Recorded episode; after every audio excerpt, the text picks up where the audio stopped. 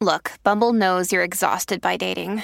All the, must not take yourself too seriously, and 6'1" since that matters, and what do I even say other than, hey? Well, that's why they're introducing an all-new Bumble, with exciting features to make compatibility easier, starting the chat better, and dating safer. They've changed, so you don't have to. Download the new Bumble now. Welcome to From Local to Global, Small Business Success Stories, a podcast series produced by Koshy's Business Builders, where we chat with business innovators across the ecosystem to uncover the secrets behind their success. From Local to Global is proudly supported by World First. World First, the smart way for business to collect, convert, and make payments globally. Importers save on international payments with money transfers up to 8 times cheaper than the banks. Exporters open local currency accounts around the world quickly and for free. Hi gang, Koshy here, and today I'm talking with Sean Lues, the Managing Director at Journeys Worldwide. It's a specialist tour company that provides exceptional travel experience all over the world. Sean grew up in Zimbabwe and has an absolute passion for wildlife, conservation and the great outdoors, and he brings this passion to his role at Journeys Worldwide. Sean's here today to share some of his best travel tales and give us the rundown on how the travel industry is faring during the pandemic. Sean, welcome to the podcast. Good to meet you. Thank you, David. Good to be here. How did you get the travel bug, and why are you so passionate about travel? I think it all started off growing up on the dairy farm, and when having left that after school, I looked around at what to do and saw an option of becoming a safari guide, and I started doing that. And having met just so many people from various places around the world, and just hearing about where they lived, it really inspired me to travel to go and see them, and then various other places. And so subsequently, I met up with them from all over Europe, the United States, and subsequently went down to South America, the Galapagos Islands, and so on, and across to a few parts in Asia as well. Right. Okay. So that passion for travel sparked Journeys Worldwide. You started as a small group tour provider. You've grown to a specialist travel service offering bespoke trips all over the world. How did you start the business? How did you go from a travel nut and a travel lover into going out on your own? Well, I actually came in and joined up with another person who'd actually set up the company originally, and joined him and took over from him 2 years ago. And we slowly morphing the company, changing it slightly, having to keep up with industry and the economy and the way the world is changing, and obviously at the moment we're having to adapt rather rapidly as well. But I thought with my knowledge and background of safaris and guiding that it would be a natural progression from there, but I've subsequently learned that there's a lot more to it. But at the end of the day, it's my absolute love of the destinations and the wildlife and so on. It's kept me going and passing it on to everybody else who we can provide the travel to go out there as well. But I suppose one of the biggest challenges, and for all of us in small business and for business owners, is yes, we have a passion for what we do, but then comes the other side, which is the running of the business. I don't think anyone goes into business to be an administrator, except if you're in a bookkeeping business, I suppose. How did you find that transition? And what systems and processes have you found has enabled your growth? It's definitely a rather rude awakening because administration is not a strong point of mine.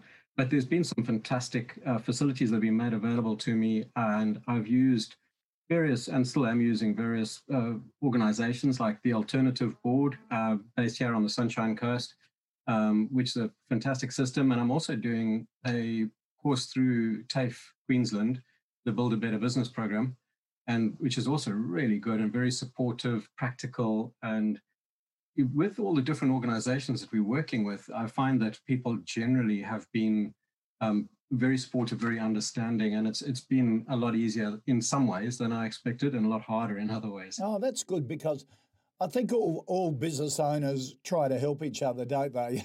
We've all been there, we've all seen the highs and the lows, and we always admire other business owners giving it a go. I think there's sort of a great camaraderie, isn't there? Absolutely. It's been phenomenal, actually, since the start of this pandemic, how much the industry has come together and supported each other. Yeah. You have the extra challenge of working with international teams. Run us through what that's like, sort of the challenges of working with international tour guides. How do you manage the day-to-day elements of that, like payments and logistics and the like? I think the important thing for me is that I actually know everybody we deal with. I know them on a personal basis. I've met them. I've either stayed with them or they've stayed with us. So there is an element of trust there, which I think is quite important. One of the biggest issues, obviously, with most of us, because we're so far away from anyone, the time difference is always a challenge, and getting a phone call at 3 o'clock in the morning or vice versa is always an issue. But in terms of, doing the actual business, I find people are very proactive, and with the systems these days, the likes of World First, where we can just contact a person and say, listen, this is what I need to do, this is what I want, how can we go about it? And generally, it happens so quickly, and it's not weeks like we were used to in the past, where we had to wait for something to happen.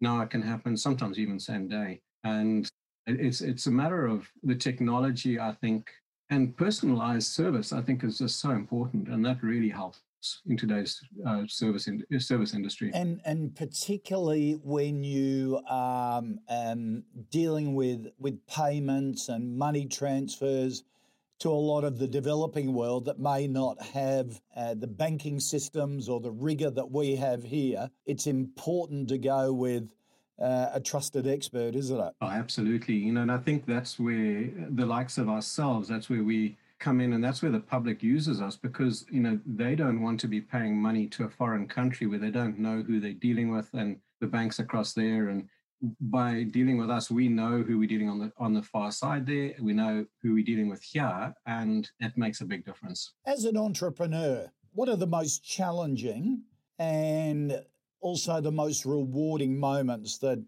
you've had in the 2-3 years that you've been on Journeys Worldwide? I think some of the most challenging has probably been the bureaucracy side of things.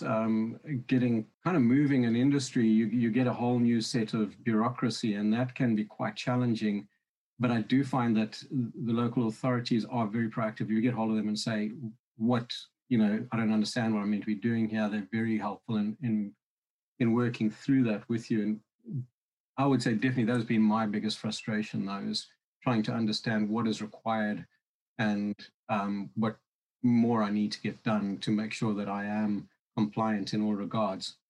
What I found the most beneficial and rewarding is probably just the clients. And when you get a client coming back from a trip and invariably, they're just gushing with just the most amazing experiences, and it almost always it's way exceeded their expectations, and that I find a very rewarding factor to it, and it certainly it fuels our enthusiasm to be able to do more for others as well. That's fantastic. All of us that have a travel bug or a sense of adventure have certainly been stymied over the last six or seven months. Global travel industry really struggling at the moment. How's Journeys Worldwide adapted and innovated during this period? What have you had to do? We've primarily been looking now at developing a local market. So we've got a photographic retreat which we've put together, which is it's fantastic. It's very luxurious. It's going to be happening end of the month here and on the Sunshine Coast, and we are developing other tours that will be happening around Queensland to start with, and then we will be expanding those to be working around Australia, something I'd been intending to do for a couple of years, and just turning all those people who can't travel internationally now, giving them the opportunity to travel local. And for a lot of those people as well, they were thinking of doing it maybe, in 10 or 20 years' time. And they said, well, we might as well do it now. And we're finding some fantastic spots and destinations and experiences here within Australia, which people had no idea of before. And I suppose the challenge is doing it with a twist, doing it in an unconventional way. Absolutely. From mainstream tourism that operates here at the moment. Very much so, because obviously everybody's trying to turn their hand to do something similar locally. And if we're all going to be selling the same destinations on the Gold Coast or whatever it is, it's just flooded with people already. So you have to do something with a twist, and that's certainly what we're looking at. And knowing our clients and what they're wanting anyway, from whether it was a safari in Africa or a trip to India or Iraq or Iran or wherever it may have been that we used to send people to, we can try and generate similar sort of experiences here along those lines that they would enjoy, and that's what we're trying to develop at the moment. So you go back to your database, your tribe, if you like, of past clients, analyse whether they want a luxury, they've been on a luxury trip in the past or an adventure one, and then tailor to those segments within your existing database. Absolutely. And that's been quite a challenge. Again, coming back to systems and so on, trying to figure out who, because we do have a very large database at the moment, and just trying to tailor it to all the different tastes of people that we have, because we did do a lot of stuff worldwide. Although our focus was primarily Africa, Asia, Japan, people were booking all over the world, and just now trying to provide something locally and cater it to those 6,000 odd people that we have. So it's been quite a challenge, but it's been fun on the same note. Mm. And I suppose knowing those really hardcore travellers really have got nothing to spend their money on at the moment, have they? In terms of travel, and they keep looking for experiences. That must really help. It is. It does help a lot. And I think people have been hanging out, and especially there's a lot of people who've put down sometimes quite substantial amounts of money to travel overseas, and now they're they're just saying, well, it doesn't look like it's going to be happening soon, especially the older folk, and so they're their money back and having to spend it locally, and that's been an important thing for us, is getting that money back for people. And again, I've been very surprised how most of the time it's been relatively easy to do, to get that money back. What hasn't helped is the fact that the Australian dollar is actually a lot stronger than to the US dollar than what it was when we paid for some of these trips. Yep, absolutely. Look, how can we support, all of us, the travel industry during this period? I think the important thing really is just to continue to travel, just make sure you stay safe. And there are some really safe destinations, experiences that you can have, and travel locally, and it'll certainly help the Australian economy substantially. And just keep going within your state, and when you can, travel interstate. That should hopefully happen soon, but just keep positive and keep going. Absolutely. Look, while we can't travel globally at the moment, we all have our bucket list of locations that we'd love to visit. I have my list that I try to slowly working through. What's on yours and why? It's the problem with a bucket list is that I find you tick one off and you add two, and you're constantly jiggling as to what's at the top and what's down below. At the moment, because of the situation we're in, I think there's some places I'd love to get to locally. The Simpson Desert looks just fantastic, just beautiful. It's isolated. Just an experience that you can have without the crowds, and that I love that. But also to go up north to Darwin, and probably to like Daintree near Cairns, and experience some of the it's the largest and oldest rainforest. Sorry, not the largest, the oldest rainforest in the world, and to experience some of the wildlife and the bird life and so on up there, and also some of the history. There's a huge amount of history up that way, and so that's certainly at the top of my list at the moment. Yeah, there is certainly a lot to get through. Sean, it's been great catching up. Really appreciate your time. Thank you very much, David. Have a good day. And that's it for From Local to Global Small Business Success Stories. Thanks for listening. From Local to Global Small Business Success Stories is proudly supported by World First. World First, the smart way for business to collect, convert and make payments globally. Importers save on international payments with money transfers up to 8 times cheaper than the banks. Exporters open local currency accounts around the world quickly and for free.